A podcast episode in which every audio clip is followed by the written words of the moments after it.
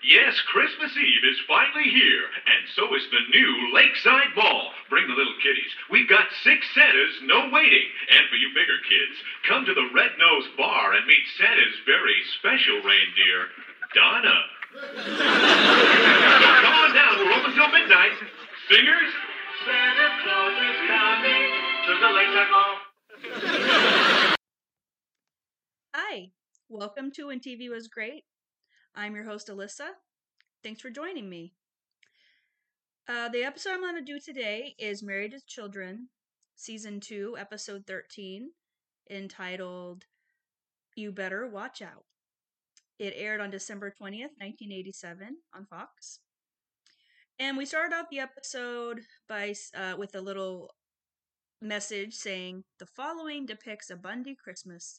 It could be upsetting to small children and other and others, parental guidance is suggested. So right there, you're like, what am I getting myself into? So we start off. Kelly and Bud are watching TV, and the advertisement for the Lakeside Mall comes on, and that's what you just heard. Al comes in from the basement with Christmas decorations.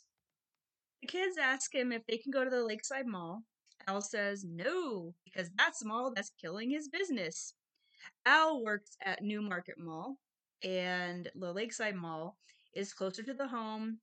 It's better stores, better mall. It's newer, so of course, it's a threat to Al's mall that he works at. Peggy comes home with a bag of a bag from Lakeside Mall.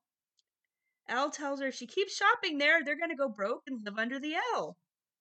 So, live under the L. What does that mean? Well, the L, short for elevated, is the rapid transit system serving the city of Chicago and some of its surrounding suburbs in the U.S. state of Illinois. So I guess that's where homeless people live in the Chicago area. Live they live under the L. I guess that's just an expression. And like I said, this was from the 80s, so I don't know if that's still the case. If that's where the homeless people live. Um. Anyways, he's basically saying we're gonna go broke. Oh, come on. That's not what Christmas is about. Christmas is about family and giving. Okay, here's all the crap my family gave us last year. now it's time for the traditional rewrapping of this garbage for your family. Now, well, I'll accept Aunt Pooh's fruitcake. Everyone in the family already got that. Dad, you punted that around the house last year. All right, we'll give it to Steve and Marcy. So the kids are hitting up Al about their Christmas presents. He finally agrees and says he's gonna go get his bonus and he's gonna go shopping for their gifts. And Bud says, Dad, you haven't got our gifts yet? The mall's gonna be packed. And Al says, Not on my mall, son. So once Al leaves, Peggy has an idea for his present. Okay, he's gone. Now for Daddy's present. Bud, run upstairs and get a tie out of Daddy's closet. I'll get a box. oh, no, no, no, wait. It's Christmas. We, we should make it special for him. Bud, get one of his shirts, too. oh, gosh. I just love Christmas. I can't wait to see Daddy's face when he opens it. That's his favorite shirt. Yeah, I saw a belt up there that would be great for his birthday. Oh. So at the door is the delivery delivery man who has a package for the Rhoades. And of course Peggy says, Where are the Rhoades? And they steal like they steal a lot of things from the neighbors. Al comes home and tells the family he didn't get a Christmas bonus. Everybody's super upset and hating on him. Uh, then the Rhoades come over and bring presents for the family. And what was Al's present, you ask? Al, we thought long and hard about this, and then we came up with the perfect gift. Here. We donated some money in your name to the National Organization for Women. Merry Christmas. Oh, that's great. Do I get tickets to their 10K man stomp?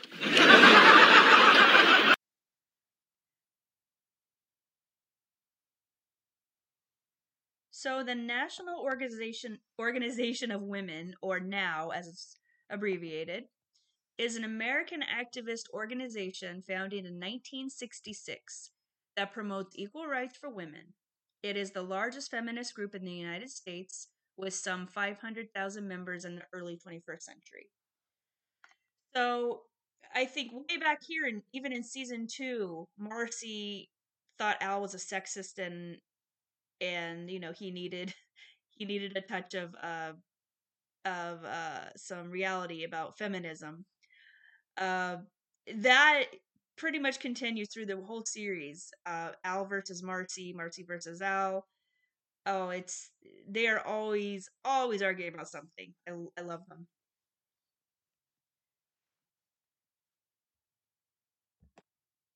Steve asks the Bundys if they can watch the TV because Santa Claus is going to be parachuting from the Lakeside Mall with a big sack full of gift certificates.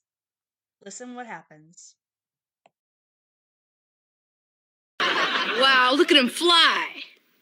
Why is he flapping his arms like that? Santa's chute doesn't seem to be opening. oh, he's being blown off course. Our cameras have lost him. Ladies and gentlemen, we don't know where he is.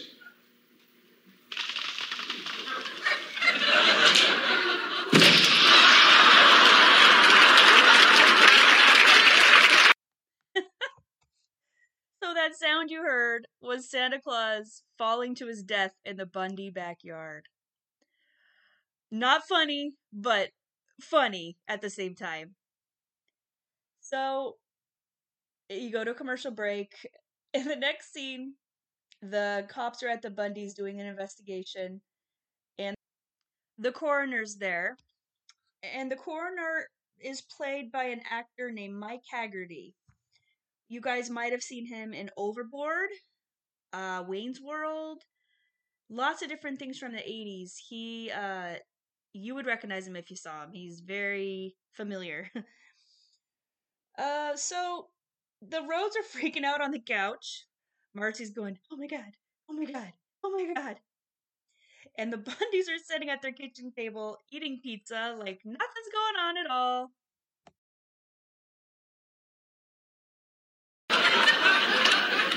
Hey, Peg. You know what we ought to do tonight? We ought to make some Christmas cookies. Oh, yeah, and maybe some eggnog with nutmeg. Mm. You ghouls! Don't you understand? There's a splattered Santa all over your yard. What do you want me to do, Steve? Quit eating? Oh my god. Oh my god. Oh my god. Could you keep her quiet? We're trying to have a Christmas here. Think it's funny that the Bundys are actually eating a meal together at the table. Back in these early seasons, they were uh they were they were eating, they were uh they were nicer to each other. it's just funny to see them back uh when it first started and how much the show has changed and how much the characters have changed. So the coroner apparently thinks Bud is sad about Santa Claus, so he tries to console him.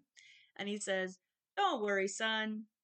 Santa Claus is the real Santa Claus is alive and well, and he'll be visiting you real, visiting you real soon. I'm sure he'll find your house. Bud says, "Shouldn't be too hard. Just follow the buzzards." Then you see Steve and Marcy on the couch, and Buck, the dog, is behind them with a red shoe in his mouth. he has Santa's shoe in his mouth. Hilarious. And that makes Marcy and Steve freak out even more. The coroner tells Al that that shoe is evidence. But hey, since it's Christmas, the dog can have it. The coroner tries to carry the body out the front door, but they run into a little problem. Merry Christmas, folks. Yeah, yeah, God bless us, everyone.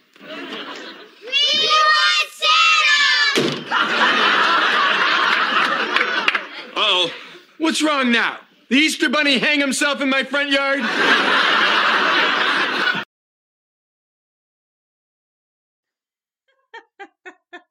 love that line.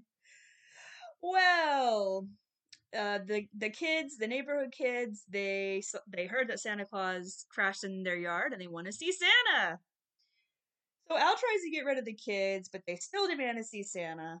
So he ends up dressing up as Santa and has the kids sit on his lap. The first kid, who was played by Eden Gross. Now, Eden Gross, this is really interesting, Married to Children history. He actually played young Al in the uh the following year in an episode called He Thought He Could in season three. And uh so it's kind of funny. He was a different character in this season, different character altogether. He also was the voice of Friendly Chucky in Child's Play. I guess before Chucky turned possessed. I don't know. So this kid's name is Carl. You never hear it, but it's on Internet Movie Database as Carl. He tells Al he wants a horse for Christmas. Here's Al's response. Your mom's the one who makes pies for everyone in the neighborhood but those nice Bundys, isn't she? All right. Santa will leave you a horse tonight under your tree. But if it's not there in the morning, it's because your mommy chased it away and killed it.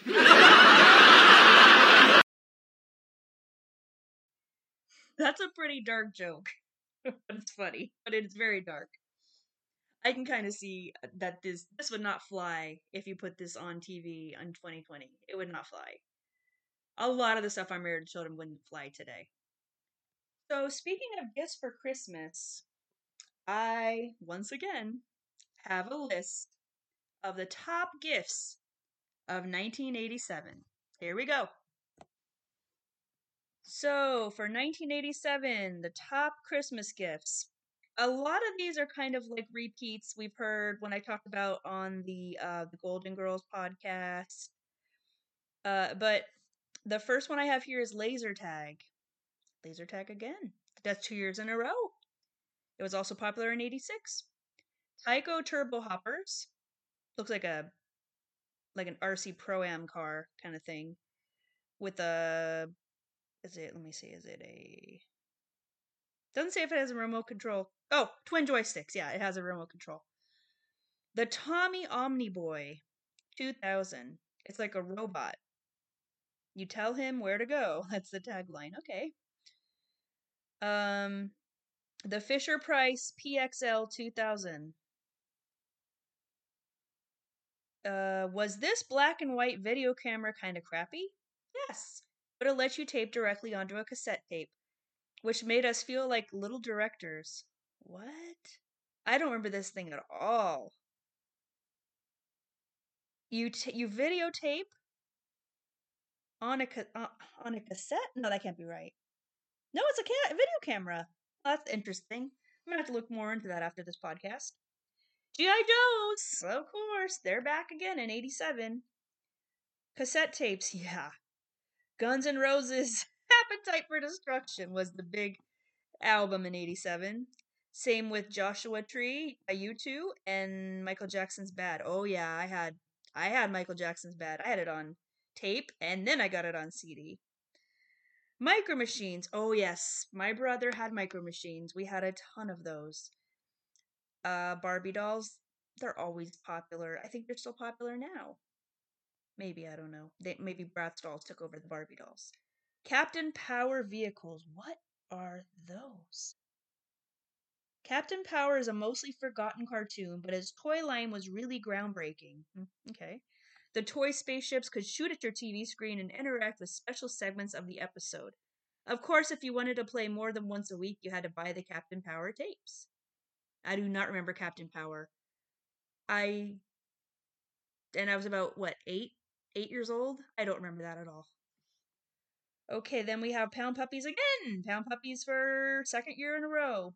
Koosh Balls. That's when Koosh Balls came out. 1987. Um, I'm sure I had one. Teddy Ruxpin still popular in 87. I talked about Teddy Ruxpin. I will not go back and talk about Teddy Ruxpin again. He creeps me out. Jem Dolls. I think I talked a little bit about Jem last uh, on the Golden Girls podcast. But yeah, but that's still they're still popular in '87. The Dozzy doll. What the heck is this thing? It's a doll with glowing eyes and lips. Was the next best thing than a Teddy Ruxpin? That is even creepier than a Teddy Ruxpin. Cabbage Patch Kids. Yep. That might have been when I got my second Cabbage Patch Kid. I had one. The first Cabbage Patch Kid I had was a redhead with uh, with uh, braids named we her name was Cassie Bethany. I remember this so well. She had a little birth certificate that came with her, And then I had twin Cabbage Patch dolls. Oh God, Tori and something else. I forget the names. Tori was one of the was one of the uh was the girl. Dude, I don't remember anymore. But I had Tori and wow. You know, I thought I'd be able to remember this, and I don't. I don't remember my other doll's name. I want to say it was Tiffany. Tori and Tiffany? I'm just to go out on a limb and say it was Tiffany. Oh my gosh, the pogo ball. I got this gift for my ninth birthday. Or it might have been eighth birthday. I can't remember. It was one of the birthdays. And I never even used the dang thing. It was uh just a it just slap a rubber ball onto a plastic tray and let kids hop around on it until they got tired. Yeah, pretty much. The Apple 2GS. Um I didn't have a computer at that point yet. I don't think I did. Storytelling Alf. Yeah, Alf was big in 1987. I was not a huge fan of that show, and I didn't have any Alf dolls, so I don't really remember. It was kind of like it says it was a Teddy Ruxpin knockoff. Um, that's creepy too. Okay, this is where I can definitely relate. Nintendo Entertainment System games. Yes, we got our first Nintendo in 1987. Uh, so this year, the same Christmas that um, that the kids on Married Children are celebrating. So when oh, so I okay, I will tell you my a little story about when I got my first Nintendo. We got it from my grandpa, my papa Fred, and we had no idea what it was at all. He and I think he just went to the Toys R Us store and said, "I got to get a kid a present for my grandkids." And the, the store person said, "Well, this is really popular." And then he also gave us uh, a couple games. Uh, the game came with, I think it came with Legend of Zelda, which oh, amazing game. Still love that game to this day. He also gave us Jaws. That was one of the extra games that he bought for it. And um, we also got the Nintendo Power Pad. I don't know if you guys remember the Nintendo Power Pad. It was kind of like a um, a mat that you jump on. You can jump on it, and it'll uh, you can jump over hurdles. You can run and jump. It was kind of like a um, kind of like the first uh thoughts of a um, gosh, what's that called? A Nintendo Wii. But I mean, this is way a long time ago. It also we also had the gun to play Duck Hunt. So I had all that stuff. I had like the the base, not the basic package. I had like the the uh the expanded package of Nintendo. And I was the first kid on my block in my neighborhood to get Nintendo, my brother and I. So we had kids all the time over at our house playing. Um, okay, continuing on. My oh, Mike Tyson's Punch Out was the big game in 1987, and so was Legend of Zelda. Okay, the MS Pocket Phone. Just four years after mobile phones became a mass market item. Four years after? Wow. They were already small enough to fit in your pocket. Wow. The M2 was $3,750. Oh my goodness. That's all. That's all the toys for 1987. Wow. Um that brings me back down memory lane. I definitely never had a $3,000 uh mobile phone. A little young for that one. Okay, uh, back to the show. Sorry about that little hiccup there. So Al gets rid of the kids and tells everybody besides the family to get the hell out. Uh, then there's a knock at the door again. It's a representative from a Lakeside Mall offering his apologies. Al is pretty upset because, you know, the kids' Christmas was almost ruined. The family Christmas was ruined. Lakeside Mall has taken away Al's business, so he didn't have a bonus. So, you know, he's not too happy with the Lakeside Mall guy. Oh, and by the way, this guy's name is Mr. Mallman. they don't call him that. It's just an Internet Movie Database. That cracks me up. Mr. Mallman. Mr. Mallman is played by David Ruprecht. Now, David Ruprecht, I know him from a lot of things, and you will know him as the host of the old Supermarket Sweep. But before he was on Supermarket Sweep, he was on Three's Company as Philip, who eventually ended up marrying Janet. Uh, he was on an episode of Small Wonder. He was on an uh, he was on an episode of Golden Girls. He was on all kinds of stuff. And then I think after his stints on all the shows, I think he just decided to be a game show host. And I don't know what he's been in since. I didn't really look him up, but I recognize him. He's in a lot of stuff. So the the representative comes he comes over with a check and says, "Well, I want to, you know, apologize for the inconvenience." And Al says, "Well, you know, I got rid of the kids. I told him I, I dressed up as Santa so the kids knew he was okay." And of course, the jerk representative just rips up the check and says, Well, I guess I don't need to bribe you anymore. You already did what I wanted you to do. So he's a real piece of work. Uh, the guy leaves, and the kids are. They're proud of their dad because he dressed up as Santa and did the right thing. You know, he did the right thing for those kids, so they're happy with him. And then there's a Christmas miracle. It's a Bundy Christmas. And unfortunately, we're Bundys. What's that? I don't know, but if it's dead and has a red nose, we'll throw it in Steve and Marcy's yard. well,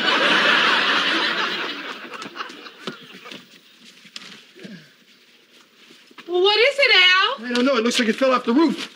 Hey, look! It's $10 certificates from the Lakeside Mall. Hundreds of them. It must have been the bag Santa had when he jumped. Oh, we're rich! We're rich! and I found it! Oh, thank your father, kids. Thanks, Dad. Let's go bust them all. But, but first, a moment of silence, because we owe a lot to that jolly, flat man. So the Bundys rush off to the mall with their gift certificates, and the camera flashes to the backyard where Buck is laying down chewing on Santa Claus's shoe with the Christmas song by Nat King Cole playing in the background. I love this ending, and I love that the Bundys finally had a good ending. They're, you know, usually they are just always hard up with their luck, and this time they actually won something. So that's all for today's podcast. I'm going to be dropping a bonus podcast just for my fans. Merry Christmas to you all. I will be reviewing The Osbournes, A Very Aussie Christmas, and that will be dropping on Saturday or Sunday of this weekend. And I just want to warn you that that one is going to be parental guidance suggested, so make sure your kids aren't listening. And um, I'm also going to be doing another podcast next week, The Simpsons Evergreen Miracle on Evergreen Terrace, and I'll be co-hosting with my husband on that one. And then the week after that, the week of New Year's, I'm going to be doing uh, Seinfeld: The Millennium, and I'll be co-hosting with my brother Evan. And then uh, gotta find out what I'm doing in January. Don't know yet. It could be anything though. It's very random here. I also wanted to tell you about my podcast group. It's on Facebook and it's called When TV Was Great Podcast. And I'd like you to come join me over there. I'll have updates on the podcast for you and we can chat. I can post a whole bunch of pictures uh, that that are related to the episodes and information and video clips and all kinds of stuff. So please come join me over there. And please leave me a five star review on iTunes if you enjoy the podcast. I'd really appreciate that. That gets my name out there, my podcast out there. And I guess that's all. Uh, so I'll be seeing you guys for the Osbournes, a very Aussie Christmas. Thanks for joining me. Merry Christmas to everybody.